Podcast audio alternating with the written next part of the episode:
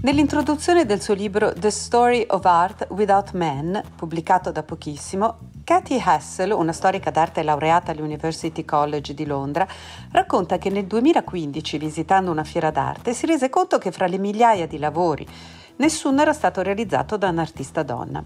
Parlandone con le sue colleghe, a lei stessa non venivano in mente più di una decina di artiste famose, Suzanne Valadon, Louis Bourgeois, Georgia O'Keeffe, Artemisia Gentileschi, da qui l'idea di aprire un account Instagram intitolato The Great Women Artists e in seguito di scrivere questo libro che vi consiglio e di cui parleremo ancora nei prossimi episodi. Una storia dell'arte che senza voler cancellare gli uomini, ovviamente, si concentra però sulle donne. Partendo dal 1500 fino ad oggi, la Hessel ha raccontato la vita e l'arte di decine di artiste e di quello che hanno realizzato. L'epigrafe all'inizio del libro riporta una citazione proprio della Gentileschi che dice mostrerò ciò che una donna può fare. Ecco, in qualche modo anche questo podcast ha come intento quello di mostrarvi cosa le donne possono fare nel campo dell'arte. E non parliamo solo di artiste, evidentemente, ci sono anche galleriste, curatrici, restauratrici, legali esperte d'arte, giornaliste, direttrici di musei e TikToker. Il podcast si intitola Mappa d'artista e l'idea è quella di fissare attraverso i loro racconti dei luoghi e dei paesaggi per creare una specie di mappa dalla geografia personalissima, cioè la geografia del loro progetto di vita, il loro sguardo sul mondo dell'arte. Questo è Mappa d'Artista, podcast di Aptitude for the Arts e io sono Francesca Filiasi.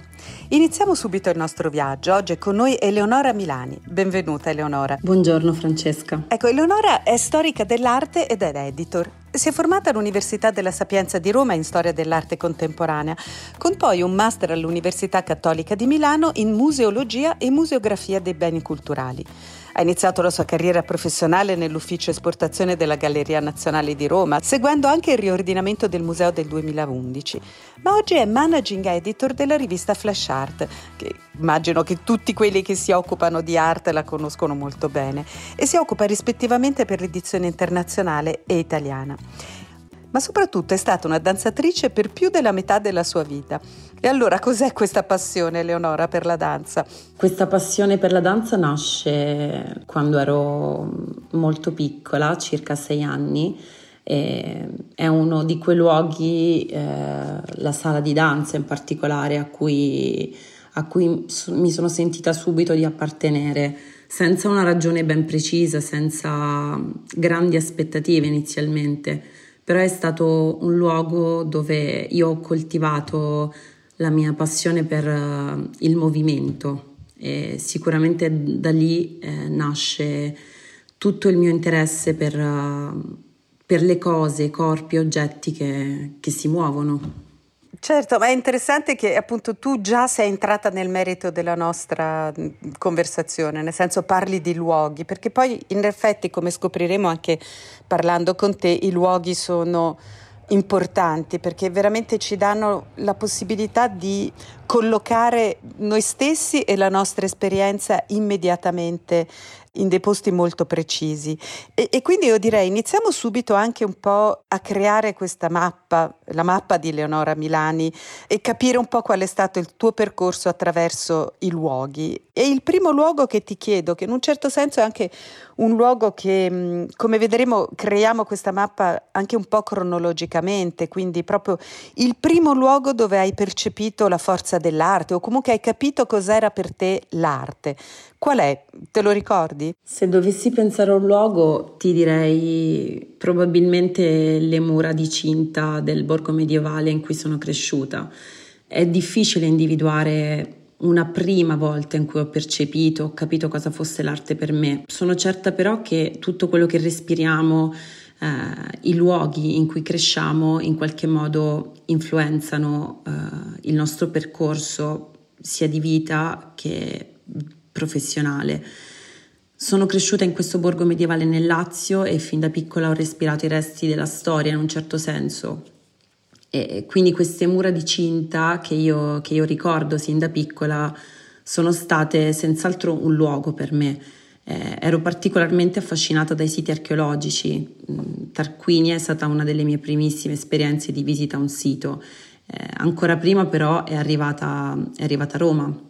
Io ho questo vago ricordo di me piccolissima eh, che osservo le mura aureliane eh, e le colonne probabilmente eh, della Basilica di San Giovanni Laterano. E, ehm, questo luogo mi è rimasto dentro e queste, queste mura, queste colonne, queste superfici che comunque tendono verso l'alto hanno sempre significato qualcosa per me.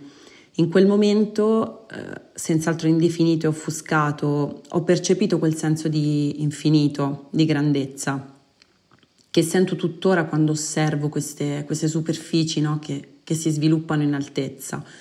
Credo che questa sia una delle grandi fortune di chi è nato in Italia ed è eh, una fortuna secondo me di cui non ci rendiamo conto mh, mm, così tanto, ma nascere in luoghi, essere influenzati già da piccoli da questi luoghi, credo che veramente faccia parte del nostro imprinting.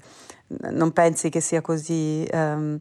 Lo credo, lo credo anch'io, eh, penso che appunto cambi molto la prospettiva di ciò che siamo abituati a, a, a guardare. Sì. ad osservare con gli occhi, ma anche con, con il corpo, essere abituati ad avere intorno Mm, tanta architettura, tanta storia, mh, mm, tanto movimento anche eh, che è generato poi da, appunto, da questi equilibri architettonici. Penso che tutto questo senz'altro significhi qualcosa nel nostro, nel nostro percorso di vita, ma anche nel modo in cui siamo abituati a guardare. È, è interessante, tu spesso usi la parola movimento e quindi proviamo a spostarci, vorremmo capire in questo secondo luogo, spostiamoci un pochino e, e vediamo se esiste un luogo reale o immaginario che per te eh, è un concentrato artistico, forse c'entra il movimento in questo luogo, esiste un luogo di movimento? Esiste, esiste e per me è il teatro. Ho iniziato a danzare a sette anni e non ho più smesso per i successivi 17 e probabilmente oggi continuo a farlo nella mia testa, quindi senza rifletterci troppo ti dico il teatro, perché è il luogo dove, dove accade tutto, la danza, la musica, la sceneggiatura, la partitura, le scenografie, le luci, i costumi, è un'arte totale che prende forma e, e, si restituisce allo spettatore con gratitudine, con estrema generosità, al punto poi da celare le fatiche, il lavoro costante, le paranoie dell'imperfezione e anche quella tensione invece alla perfezione.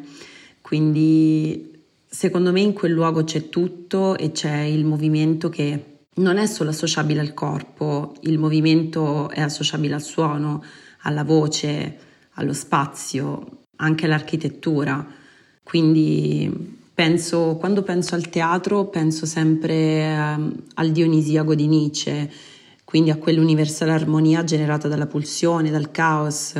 E se ci pensi un po' è, è poi la tragedia greca dove nasce tutto. Quindi sì, il movimento ha accompagnato posso dire da sempre la mia vita, da quando ne ho memoria. E quindi questo significa che tu ti sei proprio esibita, nel senso che conosci il teatro come, come protagonista, ecco. Sì, io conosco il teatro, il teatro sul palcoscenico come danzatrice, lo conosco dietro le quinte, quindi tutto quello che accade eh, dietro in, per certi versi per, uh, per chi ha vissuto la danza, per chi ha vissuto il teatro è a tratti più interessante di quello che va in scena. Volevo chiederti invece eh, se c'è un'opera che tu ami in particolar modo e di conseguenza dov'è fisicamente conservata quest'opera che ami di più. Eh, senz'altro una domanda complessa e a tratti assoluta. Eh, lo so. Mm, Con tutto quello che c'è di meraviglioso, di bello da vedere, sceglierne una sola è veramente difficile. Mm, allora, non penso che esista un'opera che io possa amare più di ogni altra. Sicuramente esistono sensazioni che mi hanno portato ad amare determinate opere eh, in momenti particolari del, del, mio percorso. Sicuramente il primo brivido eh, che ricordo e, e, che torna costante eh, sono i marmi di Elgin che ho visto al British Museum di Londra e che sono conservati lì. E lì, eh, ecco, lì per me c'era tutto quel movimento di cui, di cui parliamo dall'inizio di, di, questa conversazione, quei corpi così plastici, panneggi che mi ricordavano appunto quel movimento che in poche opere si può percepire in, in un modo così intenso. Però se dovessi dirti, raccontarti dell'opera che forse mi ha, mi ha segnata di più, che ha più significato per me, allora penso immediatamente a Contingent di Eva S. del 69. Eh, quest'opera è conservata presso la National Gallery of Australia uh-huh. S concepisce Contingent un anno prima di morire per un tumore al cervello, prematuramente, a soli 34 anni. Eh, l'opera Consiste in otto fogli di tessuto immersi nel lattice e sospesi in fibra di vetro, con un'altezza a misura d'uomo che varia approssimativamente tra i 9 e i 3 metri. Uh-huh. Una delle cose affascinanti è che ad ogni estremità c'è una parte in cui la fibra di vetro è sbriciolata e quasi, quasi che si consuma e da lì trapassa la luce e quindi questi raggi si distribuiscono nelle crepe, nelle superfici opache del materiale ed è molto intenso. È un viaggio nella caducità, nella materia, nel corpo. I materiali, I materiali, stessi dell'opera con il tempo si sono degradati, ingialliti, induriti. È, un, è, il lavoro su cui torno costantemente a riflettere quando mi confronto con la scultura contemporanea. E in un certo senso anche in questo lavoro è presente il movimento. In questo caso è un movimento più malinconico, è il movimento del tempo che, che, consuma la vita, in questo caso la vita dell'artista stessa. Certo. E quindi vengo dalle, dalla grandezza delle rovine eh, medievali e romane e, come dire, con questo lavoro arrivo alla fragilità e all'effimero di una ricerca come quella di esse che appunto mi aveva colpito eh, un'intervista in particolare, una delle sue ultime, in cui afferma che la vita non dura, l'arte non dura.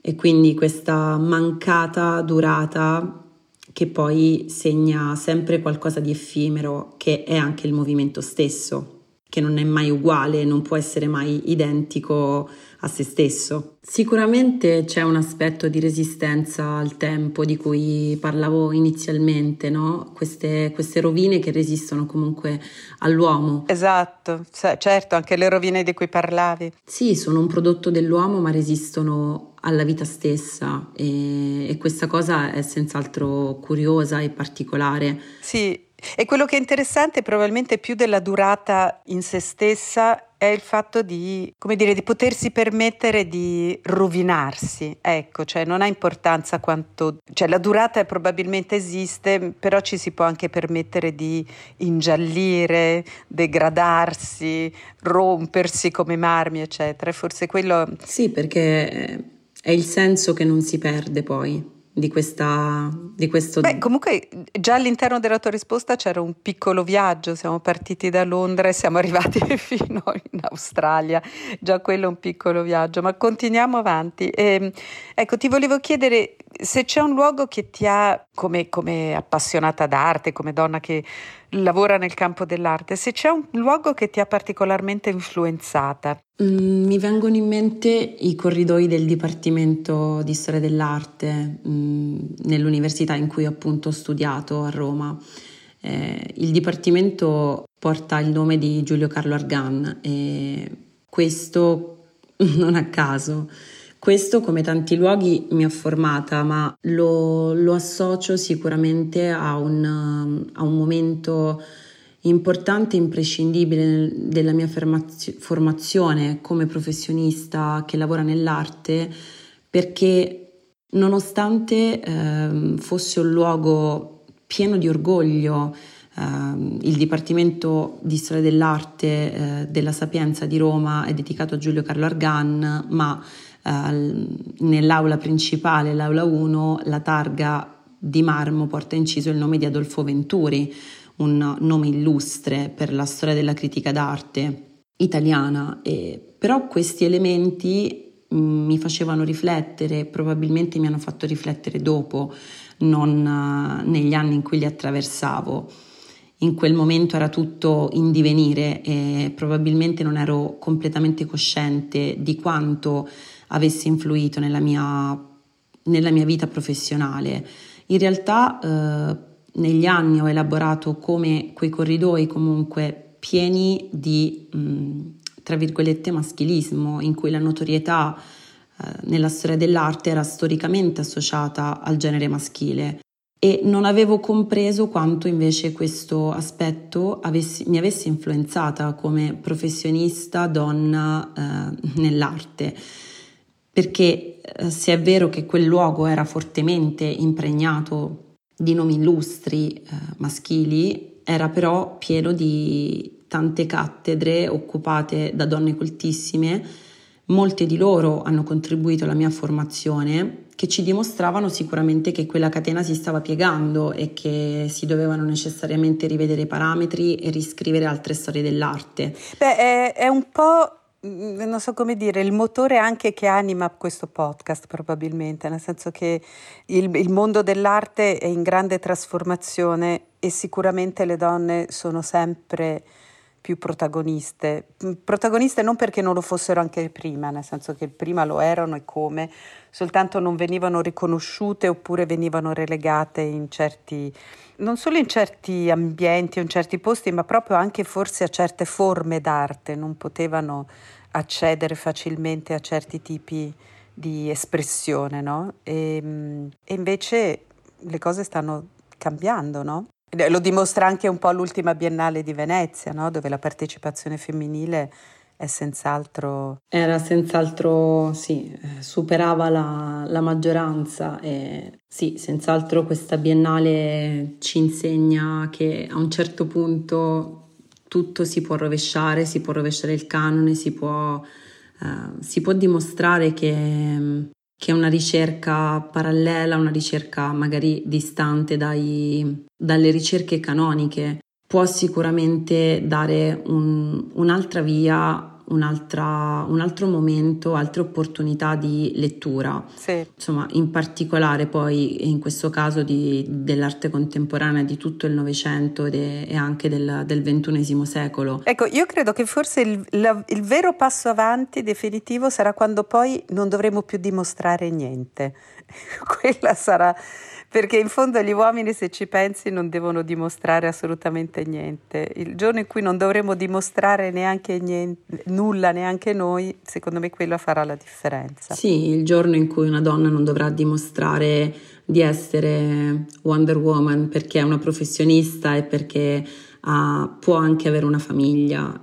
Ancora siamo fermi su, su questo terreno sì. in cui dobbiamo dimostrare che si può essere donna in carriera e si può avere una famiglia allo stesso tempo. Sì, vedo che ancora il, il discorso è, è, molto radicato. Non mi ricordo forse se era Madeleine Albright, l'ex segretario di Stato americano, che diceva la vera parità sarà quando anche le donne potranno essere stupide eppure entrare in, in posti chiavi, in posti chiavi, perché ci sono un sacco di uomini che sono in posti chiave anche se non sono particolarmente intelligenti. La vera parità sarà quando anche le donne non particolarmente dotate potranno essere in questi, in questi posti. Senti, pensiamo un po' al futuro. La domanda è un po' se c'è un luogo dove vedi in qualche modo l'arte nel futuro, comunque dove ti piacerebbe che l'arte si esprimesse nel futuro? Mm, ti direi probabilmente che vedo l'arte in luoghi sempre più impermanenti. Non saprei individuarti un luogo, So però dirti che probabilmente l'arte del presente uh-huh. potrebbe accadere in luoghi sempre più impermanenti. Um, è una questione piuttosto delicata questa. A me piace credere ancora nel museo, nonostante sia un'istituzione in crisi almeno dagli anni 60 e difficilmente sembra essere in grado di rispondere alle esigenze della società contemporanea. Però le arti visive oggi sono sempre più ibride e attingono le loro suggestioni da luoghi diversi che non sono più quelli deputati all'arte, eh, come lo studio d'artista o le accademie o i musei, appunto. Oggi l'arte si fa altrove, si fa anche nei laboratori di ricerca scientifica che sono sempre più fondamentali nel supporto di produzioni eh, di specifiche produzioni, così come lo sono ingegneri chimici, biologi, fisici, Eh, pensiamo ad esempio a, ad artiste come Anika Io, Diana Policarpo, pensiamo ad Armin Linke, solo per citarne alcuni. Eh, un'altra cosa piuttosto evidente è il lavoro crescente sui time-based media che, eh, come hai appunto accennato, sono un po' il focus della, della mia ricerca, almeno negli ultimi anni. Time-based media sono tutte quelle produzioni che presentano una dimensione fisica ma allo stesso tempo lavorano sulla durata, quindi media basati sul tempo. È inevitabile che quando si tocca la questione temporale, si tocca inevitabilmente anche una questione spaziale. Eh, oggi, eh, pensando anche a uh, discipline categorizzate come, come, la performance, ad esempio, oggi non ha più molto senso di parlare, parlare di performance art in senso stretto.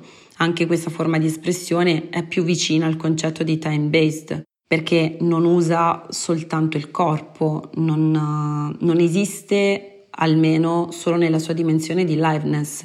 Anche eh, questa dimensione oggi è molto molto labile nel, nelle arti visive e quindi è difficile per me oggi individuare il luogo futuro dell'arte, però penso che, che, sia sempre un luogo più impermanente. Che non è semplice ma è molto più interessante evidentemente. Sì, probabilmente sì. Senti eh, Eleonora, ti ringrazio molto, mi sembra che sia stato un viaggio bellissimo quello che abbiamo fatto insieme e, e ti, ringrazio, ti ringrazio veramente per per il tuo tempo e per le cose che ci hai detto. Io ringrazio voi per avermi fatto fare questo viaggio. Non è mai scontato dare la possibilità alle persone di riflettere.